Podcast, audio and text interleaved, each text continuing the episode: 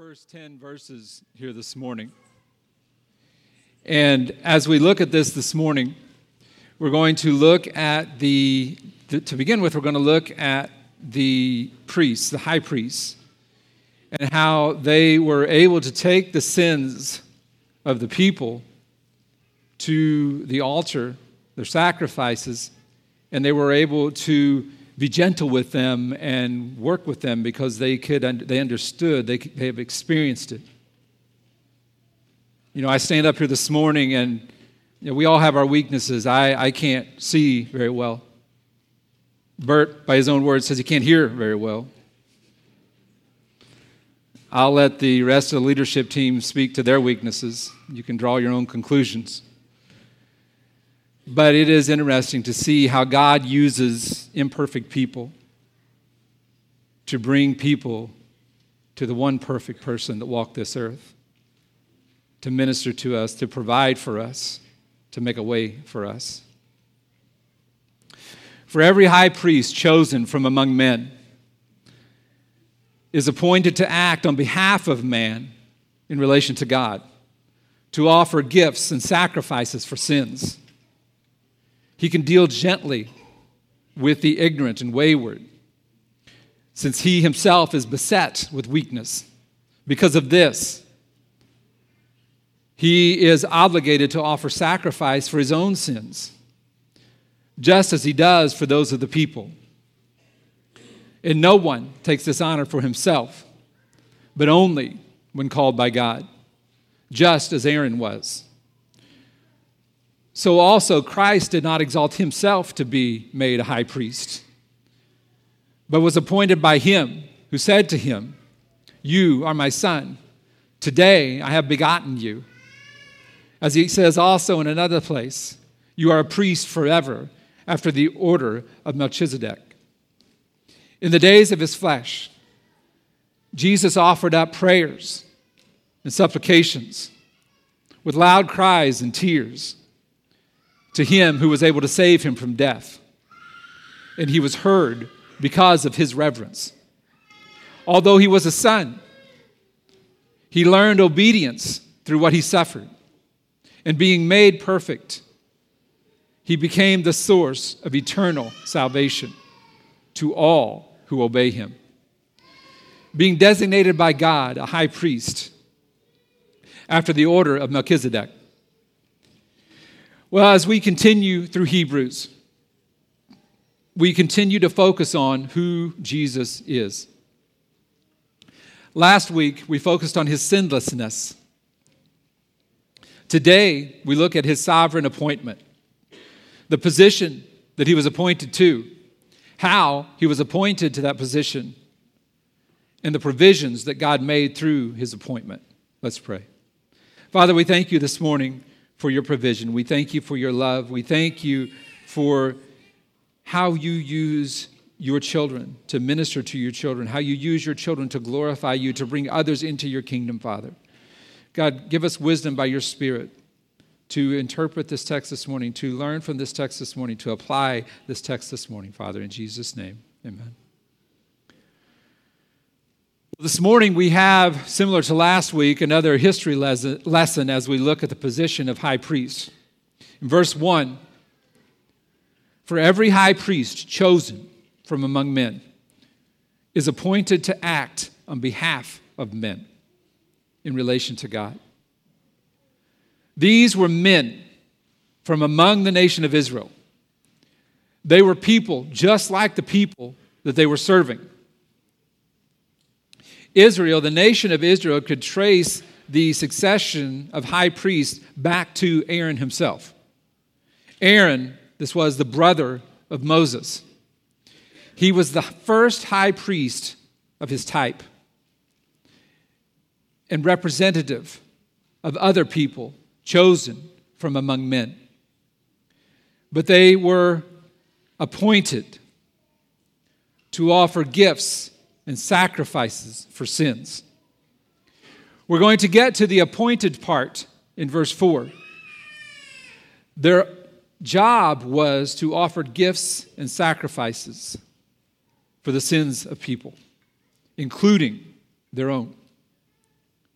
Because if a sacrifice was not made for a sin, the person was condemned, is condemned. Verse 2 He, the high priest, can deal gently with the ignorant and wayward, since he himself is beset with weakness, since he himself has weakness. The writer of Hebrews says, deal gently. That does not mean that he ignores the ignorance and the waywardness of the people. It means that he can relate with their sinfulness as he deals with it. He knows what they're going through.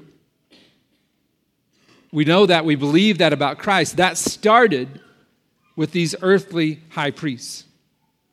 He, they could deal with their, the suffering. They were ordained to deal with the suffering, with the ignorance, with the waywardness of their people, with long suffering and patience. Now, you've heard me say this before, but it's worth repeating this morning. To call someone ignorant is not an insult, it just means simply that they don't know. It's hard to imagine that the Jews, the original audience of this letter to the Hebrews, would have been ignorant of the law or of the things of God. They had many, many resources available to them. Nothing like we have today.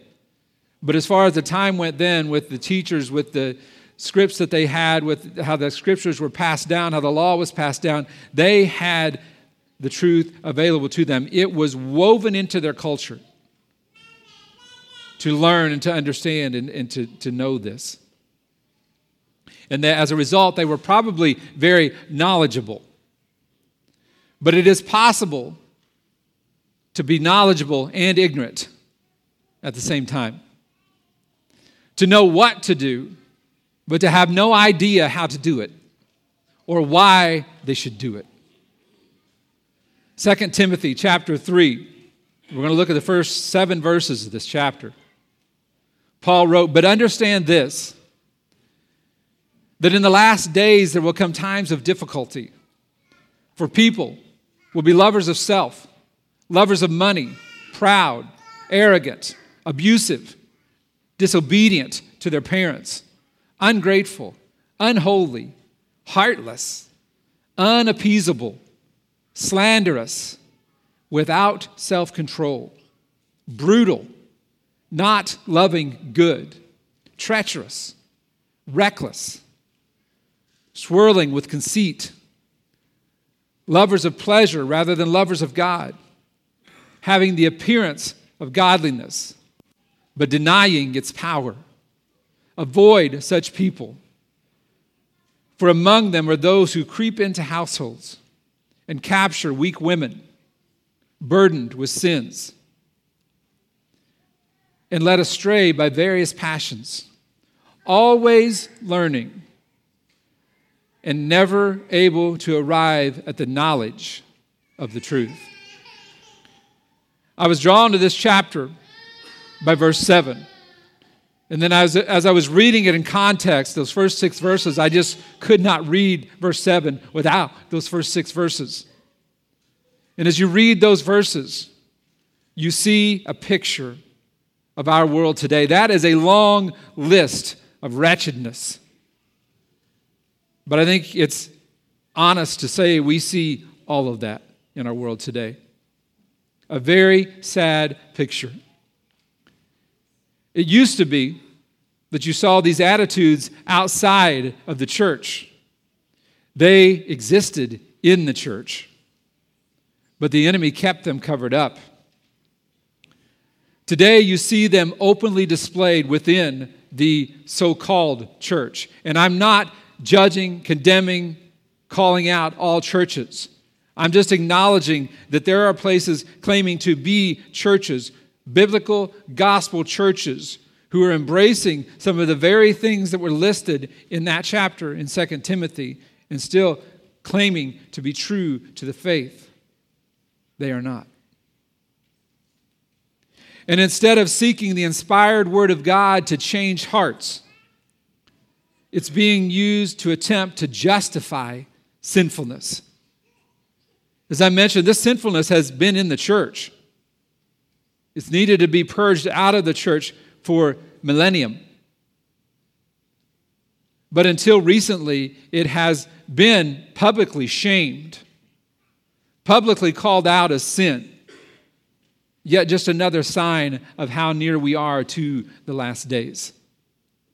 A faithful follower of God must be able to honestly apply knowledge to circumstances, despite the personal cost. Whether that is whether a decision we have, like what car to buy, who to marry, or whether or not to put our faith in Christ, we make wrong decisions for one of two reasons. And those two reasons are ignorance, as laid out in this verse, or sin. Some may say there's a third factor, and that's fear. Fearing anything other than God is sin. So, on the premise of making decisions, there are two factors that can lead us to a wrong decision ignorance and sin.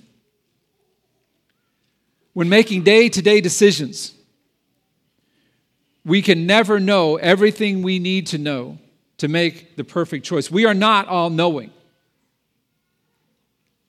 We are ignorant to some degree. Sadly, often failure is our best teacher. But when it comes to our eternal status, ignorance will not be an excuse. While it's difficult to understand, people are born into different circumstances. But we will ultimately not be able to blame our circumstances for our eternal status. We will not be able to blame our parents, our friends, our spouses, our government, our school teachers, our Sunday school teachers, our youth leaders, or our pastors. John chapter 15, verse 22, Jesus said, If I had not come and spoken to them, they would not have been guilty of sin. But now they have no excuse for their sin. You might say, well, if that's the case, I want to stay ignorant. Well, if you had stayed ignorant, if Jesus had never came, sin would have had eternal dominion. The world would have ended long ago. We would have destroyed ourselves, and everyone would have been condemned for eternity. But because Jesus came, we have the opportunity to know the truth. Revelation chapter 14, starting in verse 6. John wrote, Then I saw another angel flying overhead with an eternal gospel to proclaim to those who dwell on earth, to every nation and tribe and language and people. And he said with a loud voice, hear God and give him glory because the hour of his judgment has come. And worship him who made heaven and earth, the sea and the springs and water. Again, ignorance will be no excuse when it comes to our eternal status. But in the meantime, like the high priests, we are to be gentle with the ignorant. Now, to be wayward, on the other hand, the two conditions mentioned in this verse, was to know what to do and to not do it. One commentator says that this waywardness comes sh- up short of actual rebellion. It's more of a wandering or drifting away. The high priests were to be gentle with these people also. We know these people today. They have all the knowledge, all the examples, all the experiences, yet they still drift. It's not a calculated drift. It's not an attempt to deceive or to an intentional desire to be evil. It's just foolish. But it is also a choice.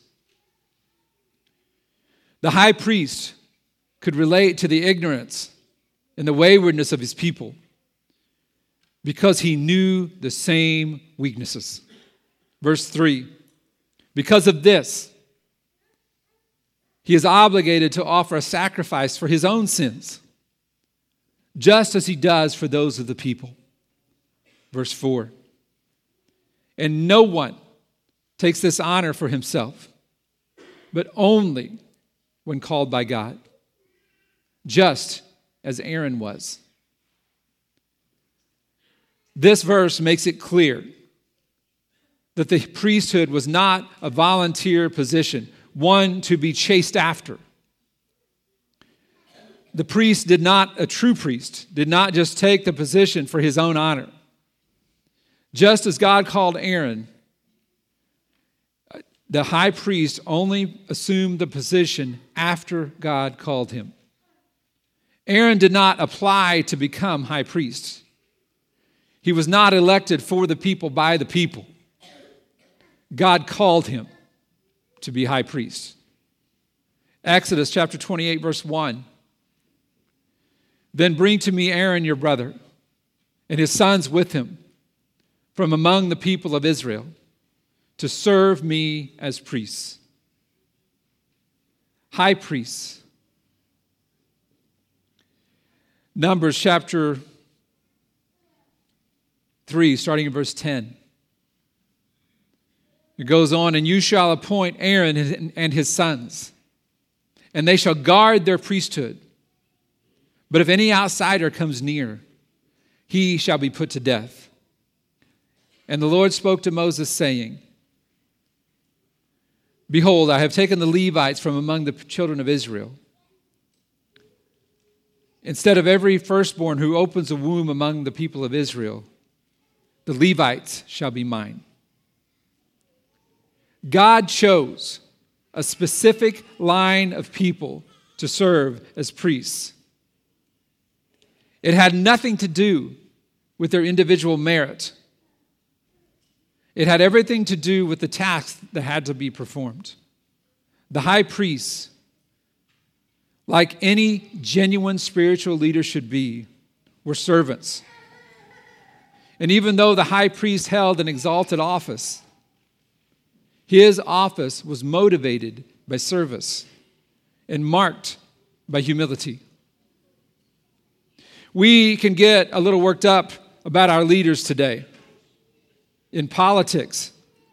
Those who have power too often abuse that power in an attempt to keep that power or expand that power. What they don't understand is that God put them in and He can take them out. Do you believe that this morning? It's in Scripture. God is sovereign. I forget that sometimes. I get a little sideways when I see some of the things in the news about how the people in power are abusing their power. God's the one in power, He's the sovereign. Let us not forget that. As Christians, it's not about the process of choosing our leaders, how corrupt or how pure the process is. God is sovereign in whatever means. It's truly about our faithfulness in the midst of it, with the opportunities that we have and the influence that we have. We are called to be responsible, to take care with our opportunities, but then trust that God is sovereign over the whole process. Like Aaron and all the high priests between Aaron and Christ Christ, who was appointed, he was appointed. Starting at verse 5. So also Christ did not exalt himself to be made a high priest, but was appointed by him who said to him, You are my son. Today I have begotten you. As he says also in another place, You are a priest forever, after the order of Melchizedek. These were two quotes from the book of Psalms. Now, we're going to look more extensively at Melchizedek in chapter 7 of Hebrews. But for our purposes this morning, we want to note a couple of things. Genesis chapter 14, verse 18, where, where Melchizedek is first mentioned. And this is coming to Abram. And Melchizedek, king of Salem, brought out bread and wine. He was priest of God Most High. Salem was the ancient name for Jerusalem, as an interesting side note. And Melchizedek was the king of Salem. And we all know the place that Jerusalem holds in the history of the one true king. There he ministered. In this text, he came out and he ministered to Abram. He was no blood relation to Abram. And while he lived before the time of Aaron, centuries before Aaron, these words quoted in Hebrews predicted that the Savior would come through a line of priests, not traced back to Aaron, but in the order of Melchizedek. The priests in the line of Aaron were not priests forever. Jesus, however, is a priest forever. Aaron's descendants were priests, but not kings. Israel's kings could not serve the functions of the priests. In fact, those who tried faced dire consequences, such as Saul and Uzziah. The central point here is like Aaron and his descendants, and Melchizedek. In God's sovereignty, Jesus was appointed as priest. And like Melchizedek, Jesus was a king, is a king. Man had responsibility as God did this, but had no control over it. Man had responsibility in recognizing these individuals, but God had control of appointing them. Starting in verse 7, we see the provision that God made through this appointment. And there's a lot here.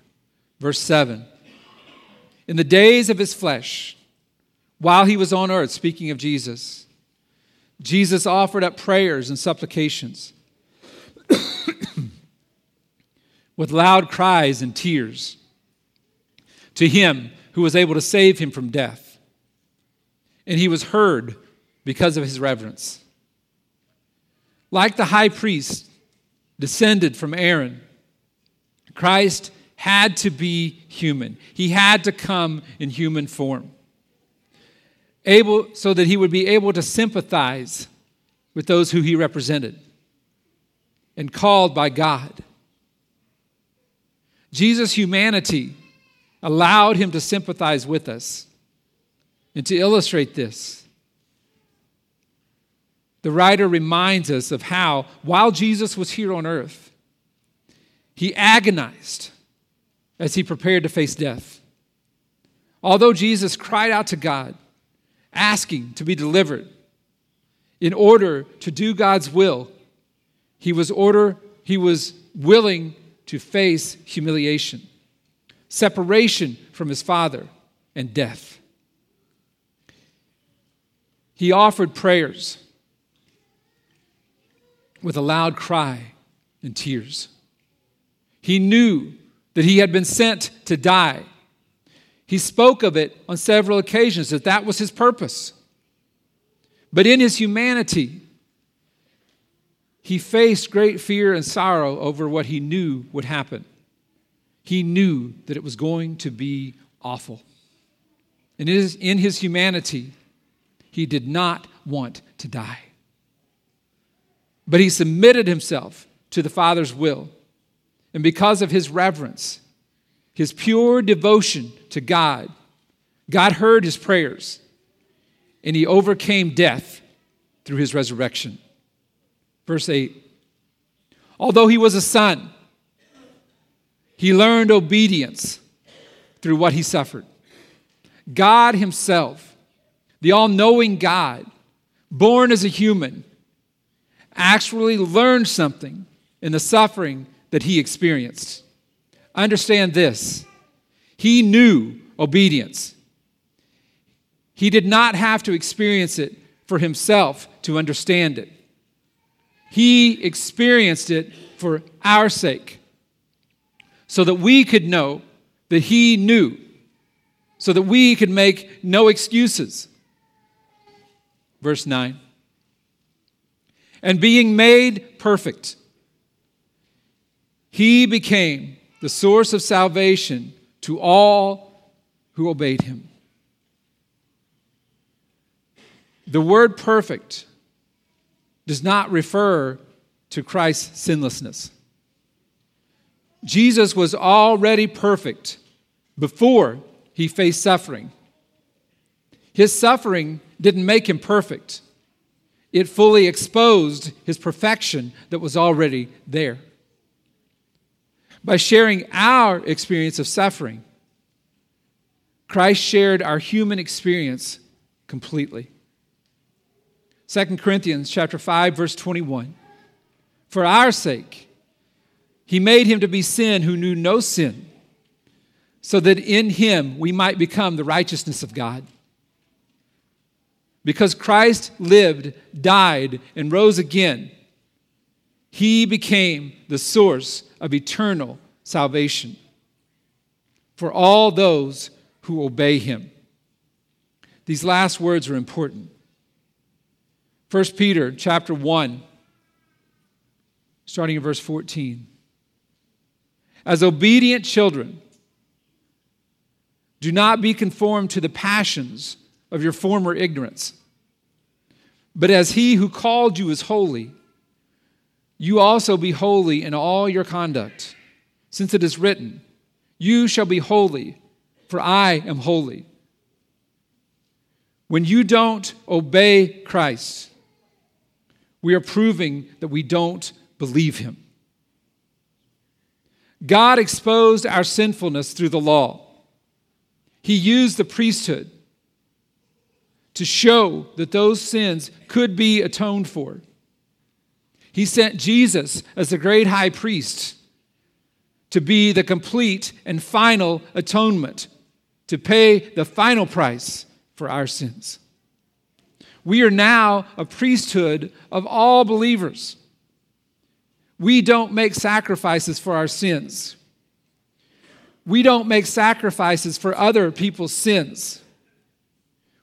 We aren't the sacrifice for sins. We point people to the one who is. Like Jesus and the high priest before him, you are appointed to be exactly where you are in your life, to have the influence that you have, to face the suffering that you face. Unlike Jesus, your suffering does not reveal your perfection. It reveals your need for a perfect Savior.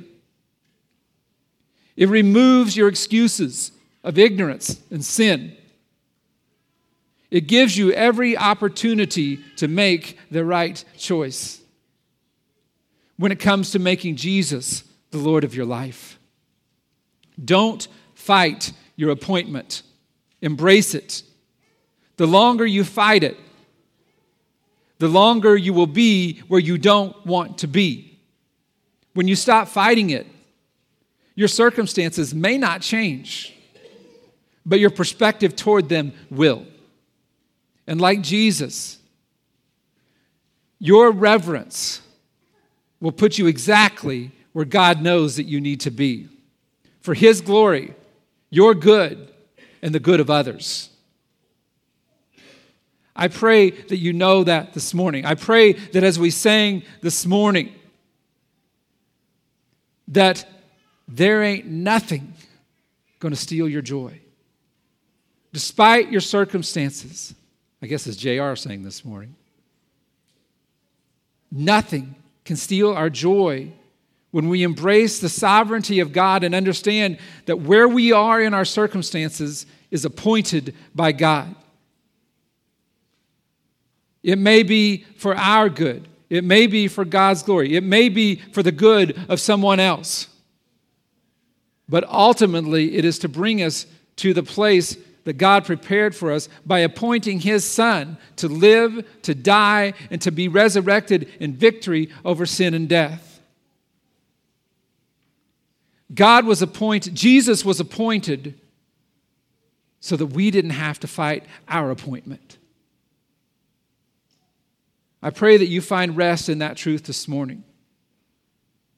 That you are walking in the reality of the provisions of God's sovereignty. And then you're not walking in ignorance or sin, that you're walking in the power of truth. And as you face each suffering, as you face each trial, you are looking to the finished work of Christ, who faced every degree of suffering, every degree of temptation that could ever be presented to us. Let's pray. Father, we thank you this morning for the gift of your Son. We thank you, God, that you appointed him, that you appointed him to step down out of heaven, to be the perfect sacrifice so that our imperfections would no longer keep us from fellowship with you, so that our imperfections would no longer keep us from eternity with you. That by his perfection, proven through his life on earth, facing sin, facing temptation, that through his perfection, his righteousness imputed upon us, we will be ushered into eternity with you when we put our full faith and trust in you, something we cannot do by our own power, by our own might. But again, something we can do by the provision of the power and the grace of the life, death, and resurrection of your Son. May we embrace that this morning and every day, Father, in Jesus' name. Amen.